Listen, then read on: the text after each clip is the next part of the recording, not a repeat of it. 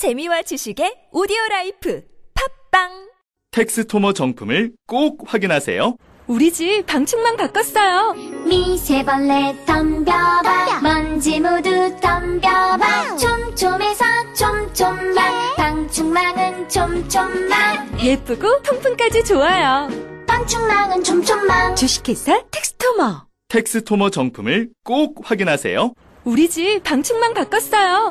미세벌레 덤벼봐. 먼지 모두 덤벼봐. 촘촘해서 촘촘만 방충망은 촘촘만 예쁘고 통풍까지 좋아요. 방충망은 촘촘만 주식회사 텍스토머.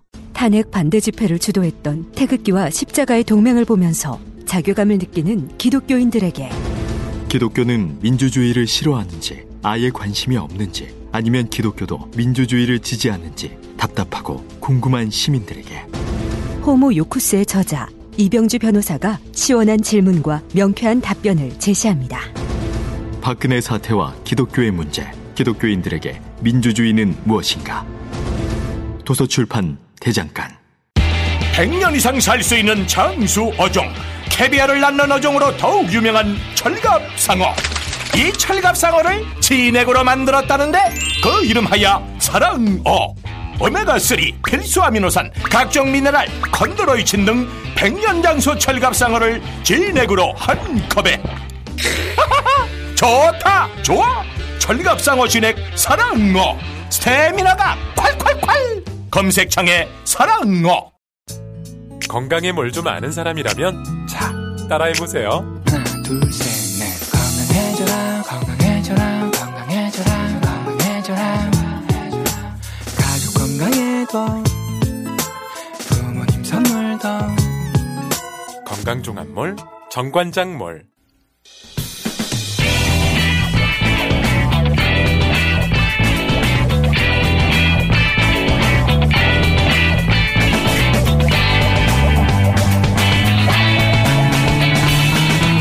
김어준의 뉴스 공장. 법원 행정처가 판사 동향, 성향을 사찰한 블랙리스트를 작성했다는 의혹, 소위 판사 블랙리스트 의혹이 있었습니다. 네, 그 이후 사법부에서는 많은 논란이 있습니다. 이 문제 저희가 오늘 짚어보려고 하는데요. 현직이십니다. 현 전주지법 군산지원의 차성원, 차성안 판사님 스튜디오에 직접 모셨습니다. 감사합니다. 예, 감사합니다. 기- 뭐, 예, 좋은 기회 주셔서 감사합니다. 예. 네, 저희도 어, 섭외하면서 아, 현직 판사님이 나오실까 했는데 예, 그 나오셔가지고 저 보고도 뭐 나가지 말라는 충고를 하는 분도 많았는데. 그렇겠죠. 예, 그러니까 어, 저로서는 이제 뭐 할 수 있는 것들을 다 했고, 네. 어, 이제 그럼에도 불구하고 계속 추가 조사가 거부되는 상황에서 참. 뭐 선택할 수 있는 것들이 참 많지가 않아서 아고라에도 뭐 청원을 이제 그러니까요. 아고라의 청원도 직접 하셨고 예, 예. 어, 저는 이제 현재 판사님들, 전재 판사님들은 이제 정치인 할걸 하면 제가 스튜디오에 모시거나 한 적이 많은데, 음. 현재 판사님은 법복을 입으시고 이제 높은 데 계신 것만 뵙다 보니까 음. 제가 피고로. 앞으로 법정에서 뵙게 될지도 모르니까 제가 정중하게 모시도록 하겠습니다. 그렇게 되면 제가 기피하도록 하겠습니다. 기피하도록 예, 기피하도록 하겠습니다. 자, 어, 이, 우선 이 언론에서 이제 블랙리스트, 어, 판사 블랙리스트. 사법부에서는 뭐 다른 용어로 부르겠지만, 블랙리스트라고 부르는 이 사건. 이 사건이 처음에 어떻게 시작됐는지부터 좀 설명을 해 주십시오. 그러니까 이제 항상 제가 3월 25일 그 국제인권법 연구회라는 그 판사들의 연구단체하고 그다음에 연세대하고 같이 어, 개최했던 3월 25일 토론회가 있습니다. 네. 이제 행정처와 대법원장 입장에서는 되게 불편할 만한 그 제왕적 대법원장의 어떤 권한 분산이나 음. 비대화된 행정처를 뭐 다시 뭐 다- 구성해야 된다. 이제 그런 민감한 어, 내용들을 다룬 토론회인데요. 사실 네. 그거를 막기 위한 게 가장 컸습니다. 예. 처음에 대법원장의 권한을 분산해야 된다. 예. 그리고 사법행정처. 예. 법원행정처가 이게 이제 문제가 많다. 예. 근데 이제 그럴 경우에 현직 대법원장이 불편해할 예. 그런 내용을 토론회를 3월에 열었다. 예. 거기에 출발해요. 그런 예. 다음에 무슨 일이 있었습니까? 그러니까 이제 그 토론회에서 또 하나 민감한 게 이제 저기 설문조사 결과가 있었습니다. 그- 설문조사. 그 법원 쪽 발표자의 이제 김 부장 판사님이라고 지칭하겠습니다. 그분이 네. 그 전국 법관 한 3천 명, 그러니까 제가 알기로는 대법원장님 개인 메일까지 포함된 걸로 알고 있는데 대법원장과 대법관들까지 포함된 그 코트넷 내부 메일로 보내는 형태로 네. 3천 명에 대해 설문조사를 했는데 예. 그 내용 중에 예를 들어서 어, 대법원장이나 사법행정권자의 예. 어, 어떤 의중에 반하는 의사표시를 하면 인사상 불이익을 받을 것이냐고 생각하냐 이렇게 물어본 거에 대해서 뭐 80% 이상이 음. 그런 위험이 있다라고 답변하기도 하고 또뭐 대법원의 어떤 판결 상급심 판결에 반하는 판결을 하는 경우 불이익을 받을 우려가 있다는 것도 뭐 40, 50 이렇게 나와서 음. 사실 그런 거는 음, 뭐 1, 2% 사실 나오면 안 되는 게 정상이거든요. 판사가 이제 치- 자기 소신에 따라서 모든 걸 행동해야 되니까 음. 예. 그런 결과가 이제 언론에 공표되는 거를 막고 싶으셨겠죠. 예. 아하. 그러니까 전국에 있는 모든 판사들에게 한마디로 말하면 대법원장 눈치를 보느냐. 예, 약간 뭐 예. 단순화하자면 예. 예, 단순하자면 예. 이그 판사님들 단순한 문제를 굉장히 어렵게 하셔가지고 예. 제가 단순한 문제를 바꾸겠습니다. 대법관 눈치를 보느냐 판결할 때 본다 80%. 아니요. 그러니까 판결할 때는 그러니까 40에서 50 정도가 어 이제 그런 그런 절반 정도는 보고 그런데 그 결론으로 예. 혹시 본인이 불이익을 당할 걸 걱정하느냐가 80%라는 거죠. 그러니까 아니죠. 그러니까 아닙니까? 이게 이제 재판과 사법행정을 구분하셔야 되는데 예. 예를 들어서 뭐 상고법원을 도입하냐 마냐 이제 국민을 위한 재판제도를 개혁하는 거. 예. 뭐 예를 들어서 뭐 좀 자극적인 이슈긴 한데 정관예우 관련해서 어떤 대책을 할 것인가 예. 이런 것들은 사법행정이라고 부릅니다. 행정, 재판에 행정. 영향을 미치는 중요한 행정이죠. 예. 그다음에 이제 저희가 재판이라고 부르는 건 판결을 하는 건데 네네. 두 가지를 나눠서 설문을 했습니다. 나눠서? 전자는 어 80%가 어 약간 그런 눈치 뭐 비슷한 걸뭐 아하. 판결을 제어한 법원으로서의 이제 일 처리들, 예. 예, 행정 예. 이 부분은 눈치를 보느냐 눈치를 본다. 그게 이제 좀 높게 나왔고 80% 가. 네, 그리고 이제 재판 관련해서 상급심과 뭐 무관하게 음. 계열 판사가 판결할 자유가 있는데 이제 그런 부분들에 대해서도 어 눈치를 본다. 네, 그러니까 분리 만약에 이제 달리, 달리 판결한다면 음. 불이익을 받을 우려가 있, 이제 있다는 게 4, 50%가 나왔습니다. 예. 그게, 그게 눈치 본다는 거잖아요. 뭐 표, 표현은 뭐 알아서 하시기 바랍니다. 알겠습니다. 네.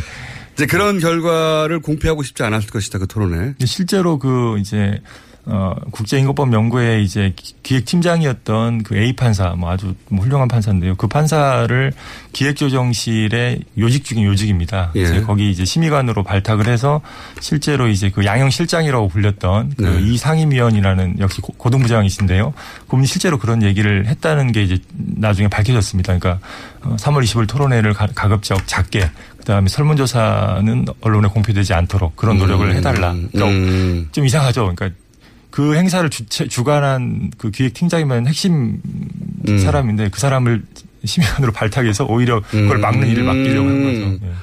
그렇군요. 그 행사를 조직한 핵심 인물을 보- 좋은 보직으로 옮긴 다음에 예. 그 행사가 작게 그리고 여론조사, 아니 그 설문조사 결과가 공표되지 않도록 노력해 달라고 했다. 예, 그게 자, 사직서를 내게 된 원인 중에 하나가 됐죠. 그럼 이 인터뷰를 했다는 것으로 불이익을 받을지도 모르는 판결은 아니지만 예. 불이익을 받을지도 모르는 생각을 염두에 두셨겠네요. 당연히 자동으로. 아, 이번에요? 예. 그래도 어쩔 수그 없다라고. 제가 뉴스 공장을 죄송한데 제가 잘 들어본 적이 없습니다. 사실 죄송한데. 근데 이제 나중에 너무 다행입니다. 네, 들어보셨으면 안 나왔을지도 몰라요. 네, 근데 나, 나중에 뭐 이게 되게 다른 음, 기존에 제가 이제 좀뭐 출연하거나 기고했던 언론과 달리 달리 예, 좀뭐 약간 좀 세, 세다거나 아니면 알겠습니다. 예, 영향력이 이미 늦으셨고요. 예. 예, 예. 이미 늦으셨고, 예, 모른 채 섭외가 됐다고 제가 알겠습니다.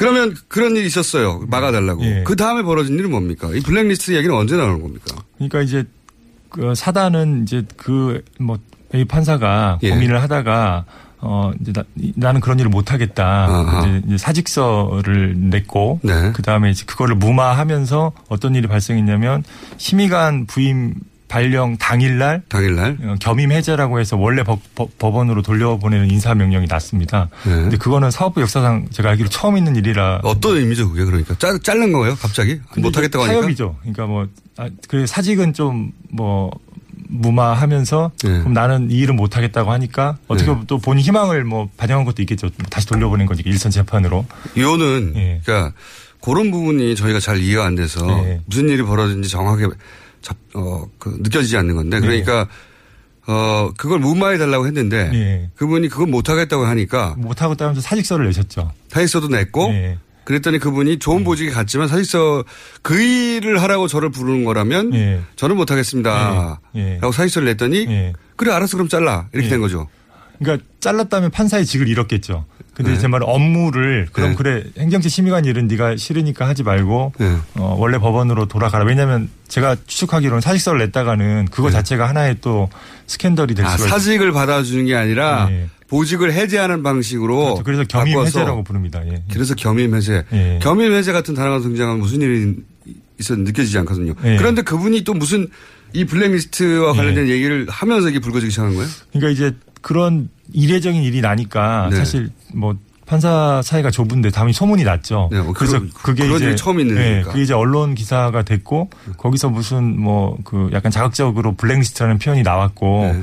이게 뭐냐 우리가 진상 조사를 해보자. 블랙리스트라는 네. 이야기, 그러니까 그런 문건은 어떤 식으로 처음에 거론이 된 거죠? 그러니까 나중에 이제 진상 조사 결과에 의하면 예. 어 이제 아까 말한 대로 이제 이 상임위원이라는 분이 양영실장이라는 분이 업무를 이렇게 뭐 얘기를 해주는데 3월 25일 토론회 말고도 여러 가지 얘기를 했는데 그 중에 네. 하나가 그 나중에 이제 기획조정실 가면 거기 네. 컴퓨터에 네. 비밀번호가 걸린 그 판사 뒷조사 파일이 있는데 네. 나중에 다 뭐 비밀번호 풀어서 열어볼 거 아니냐 네. 너무 나쁘게 생각하지 말라 이제 그런 얘기를 제가 들었다. 들었다는 거를 진상조사 과정에서 이제 진술을 한 게 어, 뭐 밝혀진 거죠. 아하, 그러니까 네. 이분이 이제 이렇게 된 거군요. 어, 양승태 대법관이 싫어할 만한 대법관, 어, 대법원장의 권한을 축소하고 네. 그리고 법원 행정처, 네. 법원 행정처가 지금 말, 말씀하신 대로 아, 내가 이 일 했다가 이제 보직에 불이익을 다는 건 아닐까? 이런 걱정을 하게 되는 대상 네. 기구인데 네. 그러니까 그 대법원장의 바로 직속 기구인 거죠. 그렇죠. 네, 예. 네, 네. 인사도 관리하고 뭐 네. 하는 승진도 관리하는 말하자면. 네.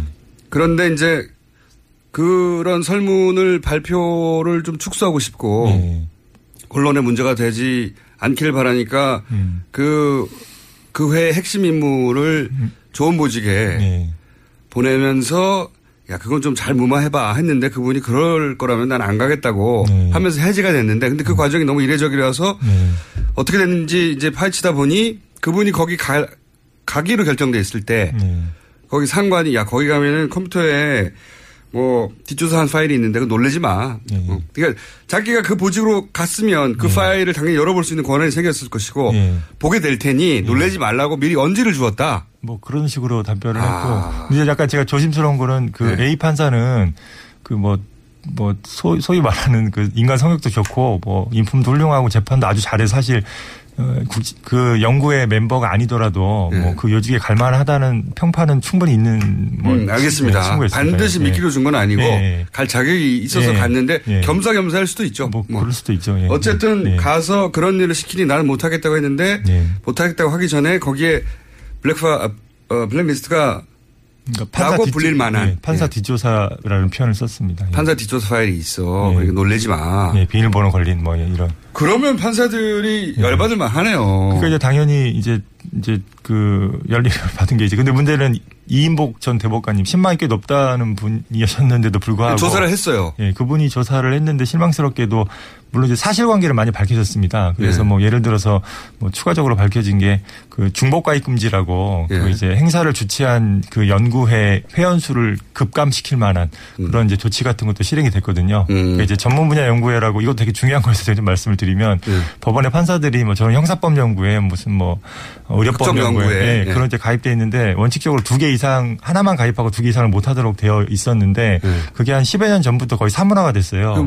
바보 같은 규칙이죠. 그러니까 왜냐하면 저희가 사무단이 매년 바뀌는데 뭐 예. 1, 2년마다 바뀌는데 뭐 당연히 여러 개를 가입해야 되기 때문에 그렇죠. 그래서 이제 그 사문화돼 있는데 갑자기 이거를 올해 2월에 시행한다고 그랬거든요. 그러면서 음. 음, 최, 가장 먼저 가입한 것만 남기고 나머지 다 강제 탈퇴 처리하겠다 만약에 정리를 안 하면 음. 그럼 그 결과는 국제인권연구가 가장 늦게 만들어졌거든요. 아하. 그럼 거기 회원은 그냥 반토막 이상으로 확 떨어지는 거죠. 근데 음.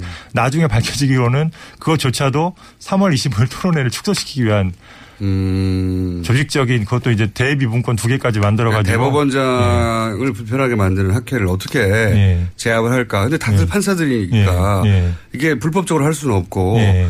그러다 보니까 있는 규정 없는 규정을 찾고 하다 보니 예. 이미 사문화된 걸 끌어들이는 사실상 동호회 두개 하면 안 돼 이런 거나 마찬가지잖아요. 그렇죠. 예. 예. 근데 이제 그게 심각한 거는 행, 그러니까 고등부장으로 이루어진 그 서너 명의 그 행정처 실장들이 있거든요. 실장님들이 예. 그 실장님들까지 다 포함한 또 저기 차장님, 처장님 뭐, 뭐 처장님 대법관이시죠. 그런 회의에서 그런 문건을 만들어서 수차례 회의를 했다는 겁니다. 그러니까 말이 안 되는 거죠. 예. 판사들 판사들이 보기에 이게 어, 무슨 조그만 동호회도 아니고 이게 무슨 짓인가 판사들을 예, 상대로 예, 하게 예. 돼서 예. 조사를 요청했는데 조사 결과에 이런 것도 예. 밝혀지긴 했지만 가장 관심사였던 블랙리스트는 사실 밝혀진 게 없나 보죠. 이제 그거 관련해서 기조실에 컴퓨터 자료를 물적 자료를 동결해서 봐, 야 된다는 얘기가 초기부터 있었습니다. 왜냐하면 거기 있다고 했으니까요. 그래서 이제 이인복 전 대법관님 말씀으로 그러니까 그분이 주도하는 위원회에서 요구를 했는데 예. 행정처에서 거부했거든요. 근데 이제 이거 좀 이상한 게 대법원장님이 이인복 전 대법관님한테 정권을 위임해 주셨거든요. 정권이 있는데 안 되죠. 그러니까 이제 이상한 거죠. 항명이죠 어떻게 보면 행정처장이 이제 대법원장님 밑에 있는 거니까. 그러니까 이제 의심되기로는 그건 대법원 말만 정권이고 정권이 아니었네요. 그렇다고 봐야겠죠. 그리고 그래서 그 진상조사 결과도 그 사실관계가 밝혀졌음에도 불구하고 실장이나 처장, 차장이 구체적으로 어떤 책임을 어떤 관여하에 져야 되는지를 전혀 밝히지 않고 그냥 행정처도 뭐 책임을 져야 된다 이렇게 추상적으로 끝내버렸고 가장 결정적인 그 파일은 조사도 하지 않고 이게 보통 네. 일반 사기업이나 공기업에서 있었다면 예. 그 책상 그 컴퓨터를 압수수색할 일 아닙니까? 그리고 이제 실제로 이제 그 당시 판례까지 뭐 판사들이 철저해서 검토를 했는데 대법원 판례 중에 그 근로자의 어떤 문제가 있는 행위에 대해서 예. 사용자가 어, 긴급한 경우에 동의 없이 조사할 수 있다는 거에 대해서 대법원이 그거를 어, 정당 행위라고 있습니다. 그래서 위법 소송을 조각시킨 예까지 있습니다. 음. 그러니까 그런 것까지 제가 검토해서 요청을 드렸는데 안 된 거죠. 사법부 내에서 법을 어긴 거네요. 뭐 제가 보기에는 그건 사법행정권자라면 책임 있는 사법행정권자는 반드시 조사했어야 될 요소 같습니다. 그래서 그러니까요. 제, 아니 블랙리스트가 저 컴퓨터 안에 있다라고 예. 믿을 만한 상당한 판사 이유가 지조사 파일. 예. 그렇죠. 예. 상당한 이유가 있다면 예. 그거를 소- 이제 뭐 freezing 음? 그 상태로 올린 다음에 뭐 더 이상 못 만지게 한 다음에 예. 그거를 압수수색 하서라도 음. 그 프렌직을 하는 게 당연한 것이고 판사들 사이에서도 그건 상식처럼 여겨질 수 있는데 그러니까 압수수색은 이제 좀 법적인 용어니까 정확히 얘기하면 사법행정권자가 자기 그게 만약에 일반적인 사건이었다면 아, 그럼 법원 뭐- 바깥에서 지금 뭐 서울중앙지법에 형사가 고소돼 있으니까 제가 좀 민감해서 예. 아 그렇군요. 예, 예. 예, 예. 표현. 아니, 뭐, 저 일반, 저는 일반인을 기준 얘기하자면, 예, 예. 바깥에서 벌어졌으면 예. 압수수색 할 만한 사안인데, 당연히 조사 조사했겠죠. 그렇죠. 예. 그런데 거기서는, 어, 자체적으로 조사를 했는데, 예. 못하, 그 컴퓨터, 정작 그 컴퓨터를 조사를 못하겠다. 예. 그래서 판사님들이 따로 모였잖아요. 전국 판사들이. 예. 그게 1차 회의라는 거 아닙니까? 그죠? 맞습니다. 예. 예. 예. 전국 판사들이 이게 이해가 안 된다. 이러면 안 되는 거 아니냐. 예. 그래서 이례적으로 전국 판사들이 모여서 뭘 의결했습니까? 그러니까 일단 이 언론을 보면 이제 뭐 사법파동이 난다 안 난다 이런 기사가 있는데요. 지금 역대 사법파동 중에 가장 많은 판사회의가 열렸고 단기간에 네. 그다음에 사실 전국법관 대표 회의가 이런 식으로 95% 이상 선출돼서 된 것은 없습니다. 이건 사법부 역사상 사실 처음이고 굉장히 많은 사람이 참여했다. 이건 뭐 전례가 없습니다. 이건 예, 없다. 그렇게 해서 아까 말, 말씀드린 거하고 똑같습니다. 일단 구체적인 인적 책임을 규명을 해라. 도대체 음. 처장, 실장, 차장이 어떻게 관여했는지 음. 회의를 수차례 했다고 하는데 그래서 그걸 위해서 우리가 그 진상조사위원회 뭐 부족하지만 뭐 이인보 전 대법관이 이끌었던 그 진상조사위원회의 원 자료를 보겠다. 음. 그다음에 두 번째가 어 자료가 삭제됐다는 소문이 좀 났습니다. 그러니까 뭐 그- 삭제됐을 예, 그- 예. 그 염려가 되네요. 네, 뭐 당연히. 깡통 컴퓨터를 받았다는 소문이 좀 났는데 저- 저도 진위는 모르겠습니다. 근데 어, 그렇다면 디지털 포렌식 까지 염두에 둔 방식을 제안해서 음, 당연히. 네, 그래서 증거보존 조치를 하고 우리한테 조사권을 위임해 주면 판사들이 어, 그 내용을 직접 보겠다. 그 위원들 몇 명이 예. 가장 법을 잘 아는 집단이 모여서 우리가 네. 법대로 하겠으니까 네. 우리한테 그런 권한을 달라 이런 네. 요구를 한 거네요. 그게 첫 번째 추가 조사 결의와 그다음에 이제 책임 규명에 관한 책임 규명 결의였고 네. 그다음에 이제 앞으로 이런 일이 재발되지 않으면 견제 장치가 필요하다. 그렇죠, 그렇죠. 래서 이제 그 정국 법관 대표가 모델로 한 미국에는 뭐 이런 게 이미 다 있습니다. 선진국에는 그래서 미국 어, 연방 법관 대표회의라는 게 있는데 그거 비슷하게 이제 만들어서 우리가 상설화하자. 음. 그게 바로 정국 법관 대표의 상설화 얘기였습니다. 전국 법관 네. 대표 대표. 회의를 상설화해서 아하. 행정처를 음. 축소시키고 견제하자. 법원 내 민주주의 장치를 만들어서. 아하. 예. 지금은 법원 행정처라는 게 뭐 대기업의 인사과 같은 거잖아요. 말하자면. 뭐, 그렇죠. 예, 예. 예. 그래서 거기서 이 사람은 진급을 하고 말고 다 결정하는 건데 그것이 어쨌든 법관들도 생활이다 보니까 그것이 영향을 미치는데 예. 법관들은 판결을 해야 되는 사람이니까 예. 어떤 외부 압력으로부터도 자유로워 하는데 음. 그렇기 때문에 그런 견제 장치로 어, 법관들이 모이는 대표 회의를 만들어서 네. 그런 압력이 있거나 알게 모르게 하면 막도록 하는 지금까지는 없었다는 거죠. 그게. 그렇죠. 예. 아, 그래서 그건 지금까지 무조건 대법원장이 하고 싶은 대로 할 수 있었다는 거죠. 음. 예. 그러니 그런 장치도 만들자 이런 회의를 했습니다. 예. 추가 조사를 해야 예. 됐다. 그런 결과를 내서 그러면 양승태 대법원장에게 요구를 했겠네요. 그렇죠. 그것도 조사 좀 합시다 이렇게. 예. 예. 근데 이제 그 후에 이제 어떤 일이 있었냐면 그 전효숙 전 헌법재판관 역시 뭐 신망이 좋은 분인데 역시 그 신망이 얼마나 허망하다는 걸 제가 이인복 전 대법관님과 비슷하게 느꼈는데 거기서 이제 공직자윤리위원회라는 게 열립니다 대법원. 예. 근데 그게 이제 신영철 전 대법관 기억하시죠? 네네 네. 그, 어, 촛불 재판 막 예, 이렇게 예, 촛불 재판에 이제 개입하고 배당에도 개입했는데 네. 법관을 마음대로 배정했던 네. 사람이죠. 그때 네. 어떻게 처리됐냐면 진상조사위원회 똑같습니다. 진상조사위원하고 그 다음에 공직자윤리위원회 열어서 여기서 구두 경고를 요청하고 예. 그래서 구두 경고가 끝났거든요. 사실 이건 아, 탄핵이. 될 만한 사유가 이렇게 정식 징계 하나 없이 끝났는데 이번에 똑같습니다. 진상조사위원회 하고 이인복 전 대법관님이 예. 그다음에 전혁 전 대법관님이 이끄는 대법원 공직자윤리위원회가 예. 결과를 딱 냈습니다. 마치 기다렸다는 듯이 내가지고 어 블랙리스트에 대해라고 불리는 그 의혹에 판사 지조사 파일에 대해서 아무런 언급도 하지 않았고 음. 그 다음에 행정처 실장들에 대해서는 면죄부를 줬고 음. 그 다음에 처장들의 처장님 고영환 전 처장님에 대해서는 주의 촉구 뭐 구두 경고죠. 그것만 하면 된다라는 식의 면- 그 어떤 방패막이의 결정을 내렸고요. 그거에 따라서 그 이제 대법원장님께서는 추가 조사 책임 규명에 대해서는 거부하거나 아무 말도 하지 않고 음. 어, 아 제도 개선만 하겠다 하면서 갑자기 상설화 결의만 딱 받아서 그러니까 가장 핵심적인 걸 이제 그냥 거부해버리셨고 이제 음. 그 이제 추가 조사 위원회 위원장인 이제 최한동 부장 판사님이 어- 이제 어제 뭐 저도 깜짝 놀랐는데 사직서를 내시는 일까지 이제 이어지게 된 그러니까요. 거죠. 네. 사직서를 낸 것도 언론에 보도됐는데 사실 사직서를 냈다는 게 네. 어떤 의미인지 잘 이해가 안 가거든요. 우리 일반인들은 네. 판사 판사님이 대법원장에게 사직서를 냈다. 뭐 네. 사직할 수도 있지. 예.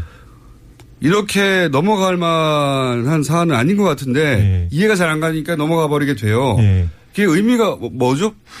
그러니까 이제 판사 사직해서 사실 뭐 정관 변호사로 일하고 막 이런 식의 사직을 혹시라도 생각하실 수도 있을 것 같아요. 그건 저희 법원이 잘못한 거고 뭐 저는 이제 그런 이미지가 있다는 예, 것은 예. 네. 근데 이제 아까 A 판사가 그런 부당한 지시를 받았을 때 결국 할 수 있었던 게 뭡니까 무력한 상황에서 사직서밖에 없거든요. 그러니까 이제 이분도 이게 이게 예. 말하자면은 그런 정당한 요구를 하고 정당한 조사를 해달라고 예. 대법원장이 요구했음에도 예. 그게 무시당하니까 예. 할수 있는 거라고는 판사들 예. 현직 예. 판사들은 예.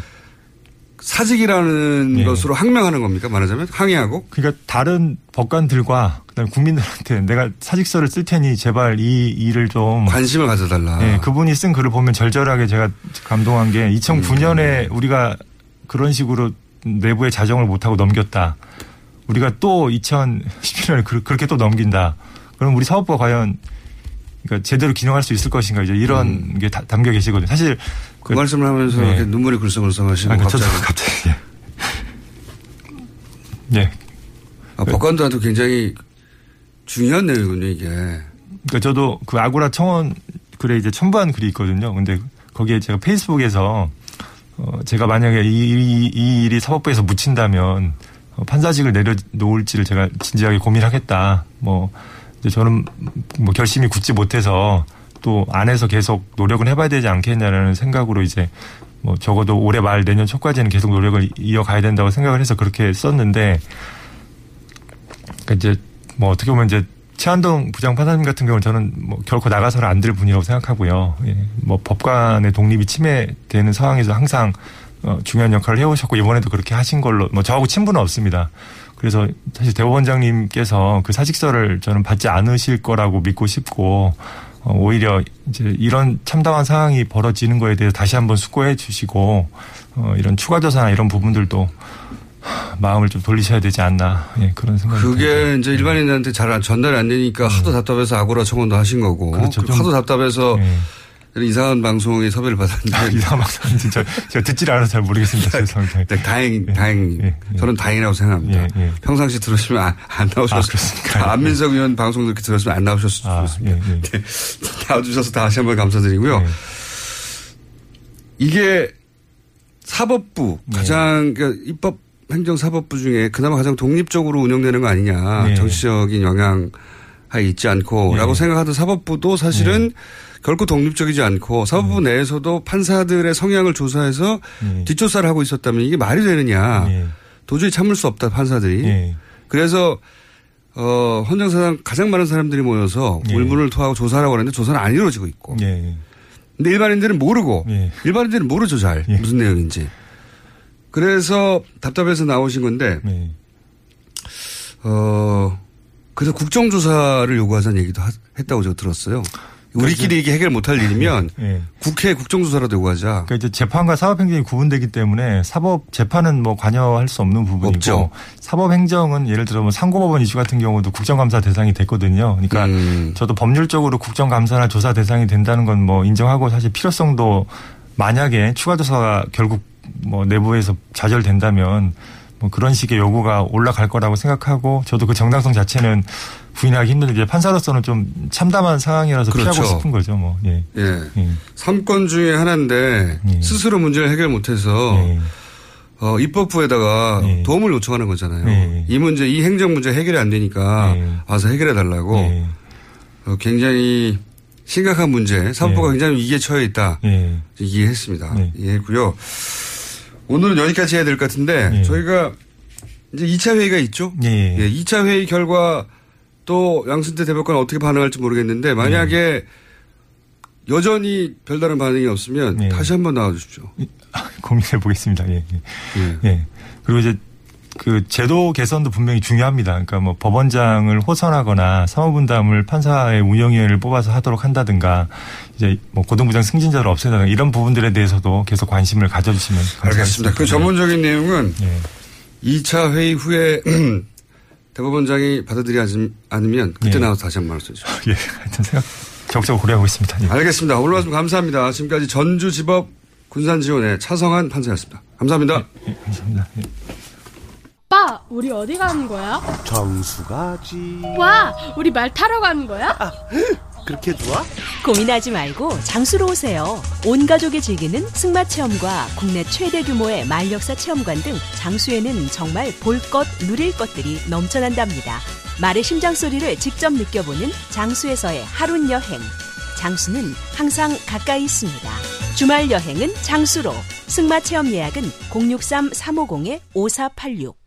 아, 또 떨어졌어. 너 또 입사 시험 봤어? 아니, 차량용 핸드폰 거치대 말이야. 여러 개 사봤는데 실패의 연속이야. 떨어지고, 시야 가리고, 운전석에서도 뭐 알고, 뭐 좋은 거 없을까? 싼 것만 찾으니까 그렇지. 제대로 된 거 하나 사서 편리하게 쓰는 게 더 낫지. 그런 게 있어? 그럼 있지. one, two, three 할 때 two. 힘 세다 할 때 힘. 투, 힘. 투 힘? 두 배로 힘이 세다는 건가? 네이버 검색창에 투 힘을 검색해 보세요.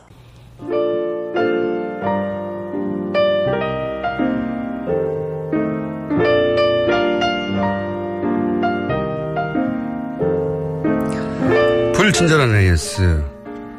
네, 방금 진행한 차상환 판사님에 대한 문자가 많습니다. 네. 어, 힘내시라는 문자.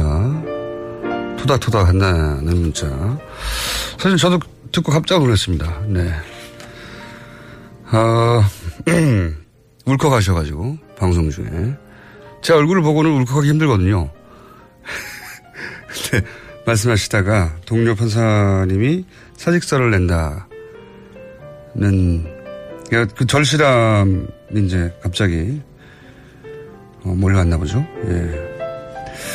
인상적인 인터뷰였고요. 예.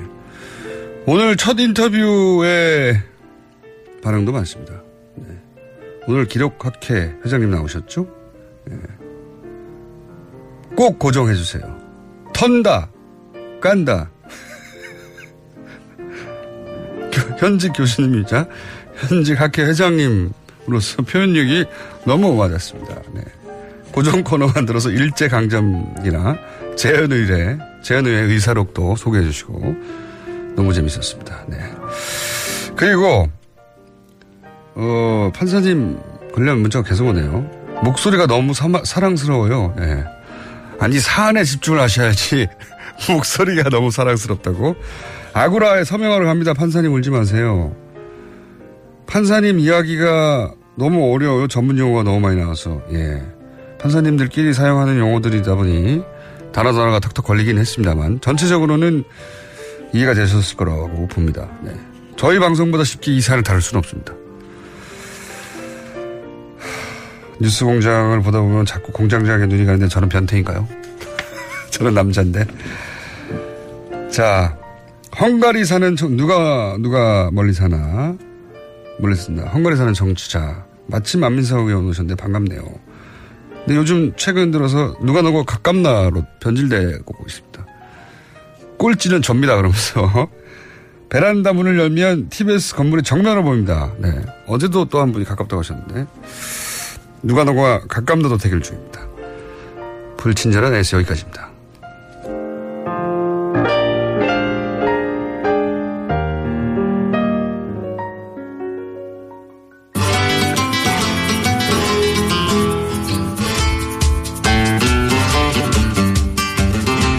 공장의 영원한 고정입니다. 네.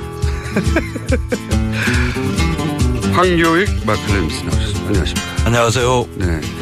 초기엔 저희가 이제 신화를 깨부신 역할을 많이 했는데 네. 예, 최근에는 바쁘고 불성실해져가지고 깨지는 신화가 잘 없어요. 별로 뭐, 뭐 그렇게 열심히 나왔잖아요. 저처럼 열심히 나온 출연자가 없을 텐데. 굉장히 억울한 표정으로. 네. 어, 다른 얘기하기 전에 네. 사실 이게 진행된 지가 한 몇 주 된 걸로 아는데 저도 안 들어가지고 네. 주말 특근이라고 저희가 있어요. 예, 저 한 번 했었어요. 네. 그게 이제 모르신 분들이 있을 것 같아서 제가 주중 방송에서 한번 알려드리는데 토요일 날 한 시간 동안 네. 일주일간의 핵심적인 방송을 리바이벌을 하면서 저희 패널들이 직접 진행을 합니다. 이번주는 제가 해요. 그러니까요. 네. 내일 직접 하신다면서요. 예, 그 재활용 방송이라고 볼 수 있죠. 주말 특근 네. 하는 방송. 진행을 제가 하는 게 아니라 저희 패널들이 하시고 경쟁이 심합니다 이게. 그래요? 예. 제법. 어, 그럼 굳이 제가 안 해도 되는데 다른 분들한테 양보할 수 있어요. 뭐 주말이라고 뭐 특별하게 출연료를 높여주는 것도 아닌 것 같고. 어. 아직 모르셔가지고 어, 앞 주말에 방송이 있는지 모르시는 분이 있는데 토요일 날 한 시간을 한다. 어, 그래요. 예. 그리고 그때는 제가 아니라 패널들이 직접 진행하면서 보통 저를 까죠. 자, 어, 고지, 처음으로 고지합니다. 이미 진행하고 있습니다. 내일은 황교익 음. 마클레미스트가 진말 특허를 진행한다고 하고 오늘 주제는 뭡니까? 뭐 지난주에 사실 삼계탕 이야기 하려고 나왔었는데 개고기 봄날이고, 얘기만 하다가 네, 끝났죠. 개고기 이야기 하러 네. 됐습니다. 어, 또 내일 어, 초복 중복이죠. 네, 중복. 어, 중복입니다. 그래서 그런데 왜 초복, 중복, 말복을 나눴을까요? 고기 먹자고. 굳이 세 번을 나눠가지고. 어, 여름이 사실 길어요. 길죠. 그 우리 한반도 여름은 특히 습하고 막 기후 더 습해졌어요, 요즘은. 네, 막 축축 처지죠. 이럴 때 어, 복나라의 풍습들은 우리는 뭐 예전에 조상들이 뭐 속거로 놔놓고 뭐 개만 잡은 거로 이렇게 이야기하는데 그렇지 않거든요. 천엽이라는 게 훨씬 더 많았죠. 천엽, 네. 어, 개울 옆에서 어, 요즘처럼 뭐 물고기가 뭐 그렇게 귀하고 이러지 않고 그냥 물방 고기 반이었을 때 음. 그때 대충 물가에서 뭐 해작 끓이면 뭐 물고기는 상당히 많이 잡거든요. 그걸 솥에 넣고 어 우거지 시래기 넣고 된장 풀고 뭐 이게 적당하게 뭐 있는 그대로 이렇게 넣으면 그냥 맛있는 이거 탕이 하나 되거든요. 그거 이제 훌훌훌 겨울 옆에서 네. 먹으면서 일종의 피싸하는 거죠. 네. 어, 그 여름, 긴 여름을 이제 세 번 그 정도 이렇게 넘기면 또, 어, 농사하는데 좀 도움이 되고 뭐 이러니까 막 이게 세 번. 어, 일부러 계기를. 만들어서. 예, 그렇게. 했- 중복이라고 해서. 뭐 초복과 다른 것도 없는데. 그렇죠. 그래서 그 개고기가 강력하게 우리한테 머릿속에 이제 들어오는 게 이제 산업화 과정에서 아마 어, 천엽이라든지 이런 것은 이제 뒤로 물러나면서 그게 조금 이제 눈에 보이기 시작했고. 또 해외에서도 뭐 비난을 많이 하고 예, 뉴스가 많이 되고. 여기 근데 이 어, 보신당 개고기에 대한 거부는 그 이승만 정권 때부터 있었어요. 음. 그래서 뭐 기독교인들이 특히 더 네. 했죠. 그래서 어, 뒤로 자꾸 못 먹게 하니까 그 대체로 나온 게 이 삼계탕이에요. 아, 삼계탕이 이렇게 오래되지 않았습니까? 어, 오래되지는 않았어요. 그러니까 복날에 닭을 잡아먹는 풍습은 옛날부터 있었던 거거든요. 네, 그런데, 그런데? 어, 이 닭 그 탕에다가 그 삼계 어, 인삼을 강조하는 삼자를 앞에 놓고 네. 뒤에 개탕이라고. 저도 처음에는 숫자 3인 줄 알았어요. 인삼에 3인 줄 모르고 뭔가 세 가지가 들어가나? 그래서 3개라고 했나요? 네. 그렇죠. 이게 삼계탕이라는 이름으로 등장하는 것은 1970년대요. 음, 어, 그 이전에도 이와 유사한 음식이 등장하기는 하는데, 음, 그때 이름은 개삼탕이에요. 어, 닭이 먼저고, 네. 인삼은 뒤죠. 그러니까 원래 이름대로, 그러니까 이 삼계탕을 보면 안에 인삼 그 쥐꼬리만한 거 하나 냄새만 나죠, 그렇죠. 냄새만. 네. 달랑 하나 들었잖아요. 그게 인삼이 주 재료가 아니라 보조 재료죠. 네. 어, 그 안에 들어가 있는 뭐 황기나 대추나 밤이나 마늘이나 뭐 그 정도의 역할밖에 안 하는 거거든요. 인삼이. 네. 그런데 그걸 앞으로 삼계탕이라고 내놓기는 사실 마땅하지 않은 거죠. 근데 왜 70년대에 그게 개삼탕 3이 이렇게 앞으로 나온. 거죠? 어, 인삼이 보양 음식으로 인식되기 시작하고 인삼을 대량 재배해서 어, 민간에서 흔히 먹기 시작하는 그 시점이 1970년대입니다. 역시 또 산업화. 그렇습니다. 상품화하고 연결된 거죠. 그렇죠. 네. 근데 인삼을 재배하다 보면 그 뭐 3년간 5년간 뭐 이런 것까지 요 빼내기 그 전까지 중간에 이렇게 솎아내야 되거든요. 네. 어, 처음에는 좀 많이 뿌렸다가 그래서 그 작은 거 1년짜리 이런 것을 미삼이라고 그렇게 음. 이야기를 해요. 근데 이런 것은 별로 그 상품 가치가 없었는데 채 3이 되지 못한 그렇죠. 예, 약한 놈들. 근데 이걸 어 그때 이제 냉장 유통하는 이제 시스템도 만들어져요.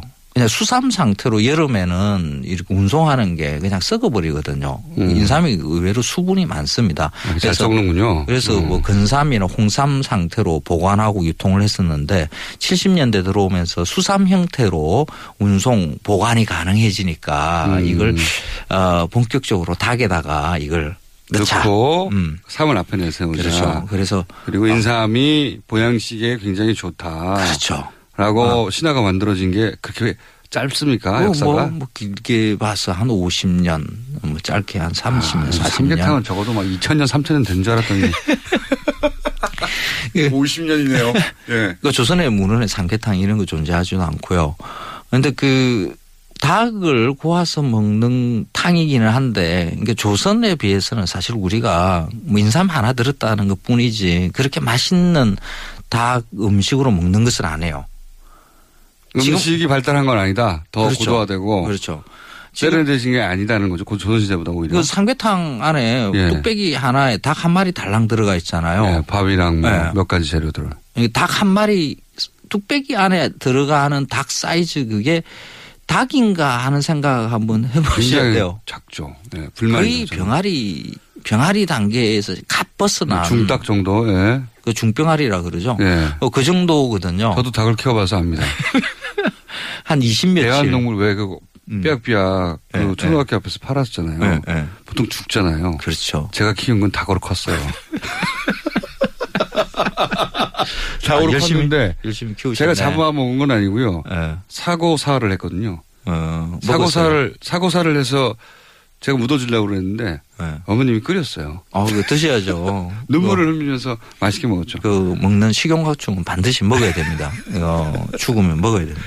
그, 그, 20며칠짜리의 닭을 이렇게 한 마리라는 느낌으로 먹어요. 음, 옛날에. 20 며칠짜리예요, 예. 그게? 그, 그걸 영계 뭐 이러거든요. 네.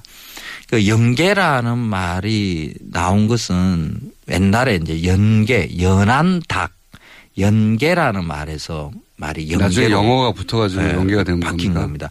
이 연계라는 게 복날에 먹는 닭이라고 그 그거는 이제 조선의 문헌이나 이렇게 등장을 해요. 그때는 연계였는데. 예, 연계.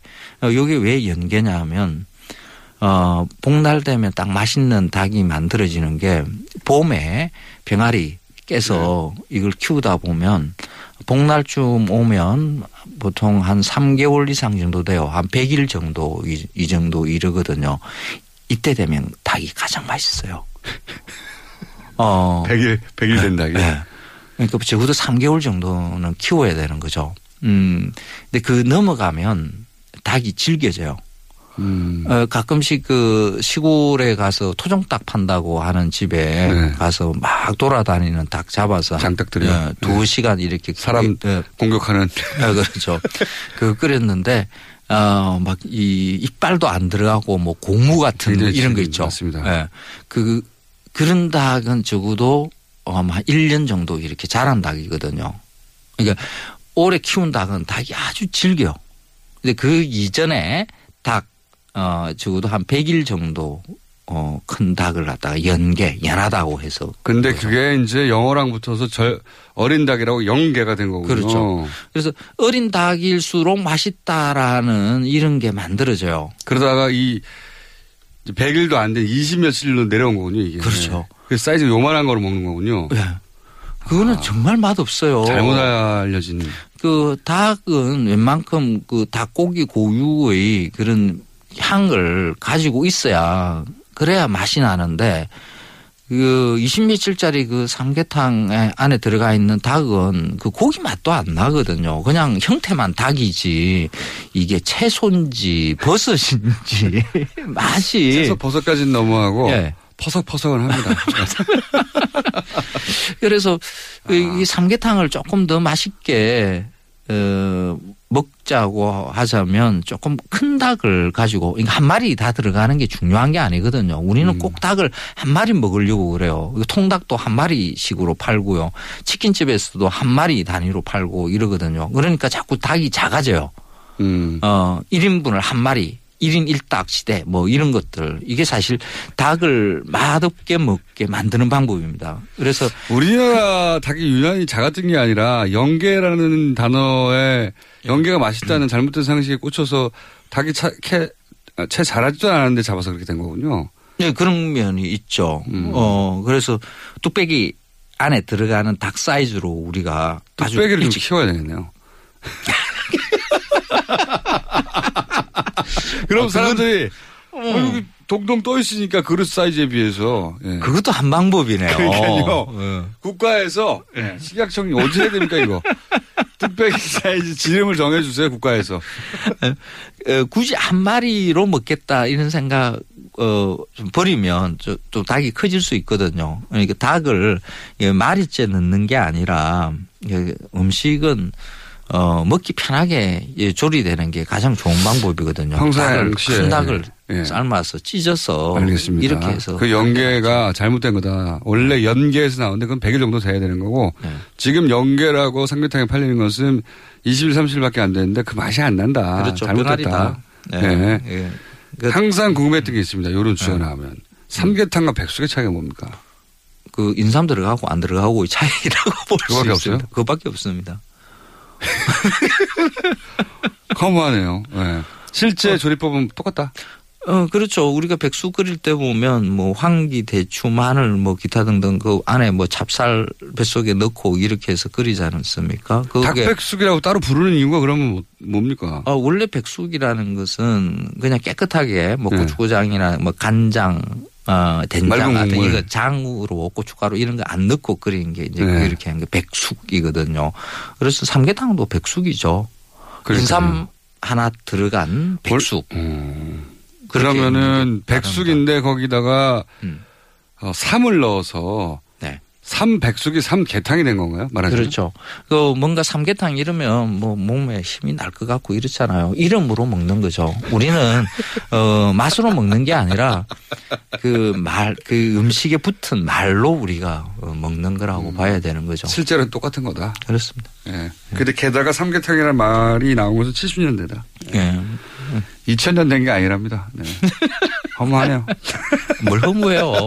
어, 우리가 네. 맛있는 삼계탕 먹자고 하는 겁니다. 삼닭으로 쓰세요. 그러니까 인삼을 재배하는 그리고 네. 인삼을 유통하는 업자들이 음. 어 만들어낸 단어가 삼계고 인삼 유통하는 업자라기보다는 식당 하시는 분들이 만든 어. 말이라고 봐야 되겠죠. 삼이 저 저렴한 가격에 싱싱하게 많이 들어오고 그렇죠. 그리고 어 삼이 좋다고 이제 인식을 계속 퍼뜨려 주고 네. 있으니 그거를 넣은 음식이 잘 팔릴 거라고 생각해서 어느 순간 그렇죠. 누군가가 시작했겠죠. 삼을 앞에 붙였더니 잘 팔리고 인기가 좋아서 그렇죠. 그렇죠. 그런데 그 인삼이 이게 어떤 특정 효능을 생각하지 않고 어 향신 채소로 인식하는 그 방법으로 삼계탕은 괜찮습니다. 음. 어 인삼 그 작은 미삼들 이런 거 많이 팔리잖아요. 굳이 삼계탕에 만들 생각하지 마시고 여러 어, 음식에다가 한번 응용해 보십시오. 이게 씁쓸한 맛에 그 달큰한 향도 있고요. 인삼의 향이 그 다른 잡내들을 많이 잡아내거든요. 그래서 음. 뭐 민물 매운탕 이런 거 끓일 때도 인삼 좀 넣고 괜찮고요. 그거는 좀 안 맞는 것삼 같아요. 그 신맛이 좀 있는 거에는 인삼하고는 잘 안 맞아요. 뭐 그래요? 예, 다양하게 뭐 고기 좋아하시니까 어, 소고기 구울 때 옆에 인삼도 넣고 같이 굽고 이렇게 네. 한번 드셔보십시오. 괜찮을 겁니다. 뒷부분 네. 이야기는 그다지 쓸모는 없고요. 어쨌든 어, 삼계탕에 대한 신화도 사실은 잘못 알려진 거네요. 근데 이렇게 따지고 보면 예. 거꾸로 이제 알고 싶어져요. 다음 시간쯤이나 그 다음 시간쯤에 도대체 천년 이상 된 우리 음식이 뭐가 있는지 지금 잘 먹고 있는 것 중에 그런 걸 좀 소개해 주셔야 될 것 같아요. 아, 당군 그 할아버지가 먹던 음식 그, 그 중에 지금도 내려오는 음식이 하나 있어요. 하나가 뭐? 아, 여름 음식이 있거든요. 그거 내 다음 시간에. 다음 시간에? 이야기해 드릴게요. 예. 5천 년 된 거 알려드릴게요, 이제. 몇십 년 된 거 말고. 지금까지 황교익 막 관련됐습니다. 감사합니다. 고맙습니다. 네. 차상원 판사님 아고라 청원 중입니다. 관심 가져야 할 사안 같고요. 검색어도 1위네요. 김호준이었습니다. 월요일 뵙겠습니다. 안녕.